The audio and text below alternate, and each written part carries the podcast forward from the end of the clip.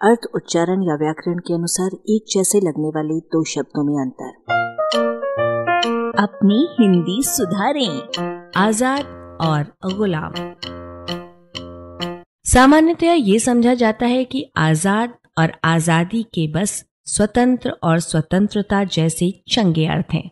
लेकिन उर्दू हिंदी शब्दकोश में फारसी मूल के इन शब्दों के नंगे अर्थ निरंकुश और निरंकुशता भी दिए गए हैं। सचमुच जब स्वतंत्रता बीमारी बन जाती है, तब वो बंधन मुक्ति के कारण स्वच्छंदता और स्वेच्छाचारिता से बढ़ते बढ़ते निरंकुशता तक पहुँच जाती है। आज़ाद के मानों में मुक्त, खुला हुआ, स्वाधीन, बेफिक्र, मनमौजी, निडर उद्दत स्पष्ट वक्ता रीति नीति से परे आदि बहुत कुछ शामिल है।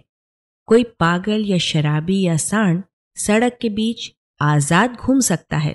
आप नहीं घूम सकते। आज़ाद विशेष अर्थ एक प्रकार के मुसलमान सूफी फकीरों के लिए प्रयुक्त होता है, जो इस्लाम धर्म के अधिकतर बंधनों से मुक्त रहते हैं। जेल से रिहा होना भी आज़ाद होना है। आगामी उदाहरण में आज़ादी का मतलब छूट है। बच्चों को ज़्यादा आज़ादी नहीं दी जानी चाहिए। देश की आज़ादी और आदमी की आज़ादी में फ़र्क है।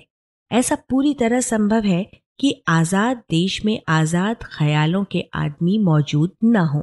इसी प्रकार ऐसा भी संभव है कि गुलाम देश में आज़ाद तबीयत के आदमी विद्यमान हो। हमारा देश गुलाम था, पर चंद्रशेखर आज़ाद आज़ाद थे।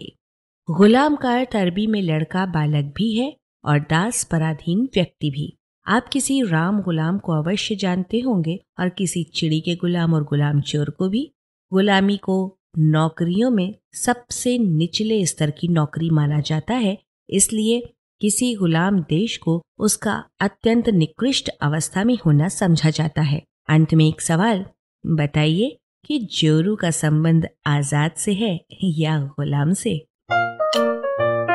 आलेख, भाषाविद डॉक्टर रमेश चंद्र मेहरोत्रा, वाचक स्वर संज्ञा टंडन। अरबा की प्रस्तुति।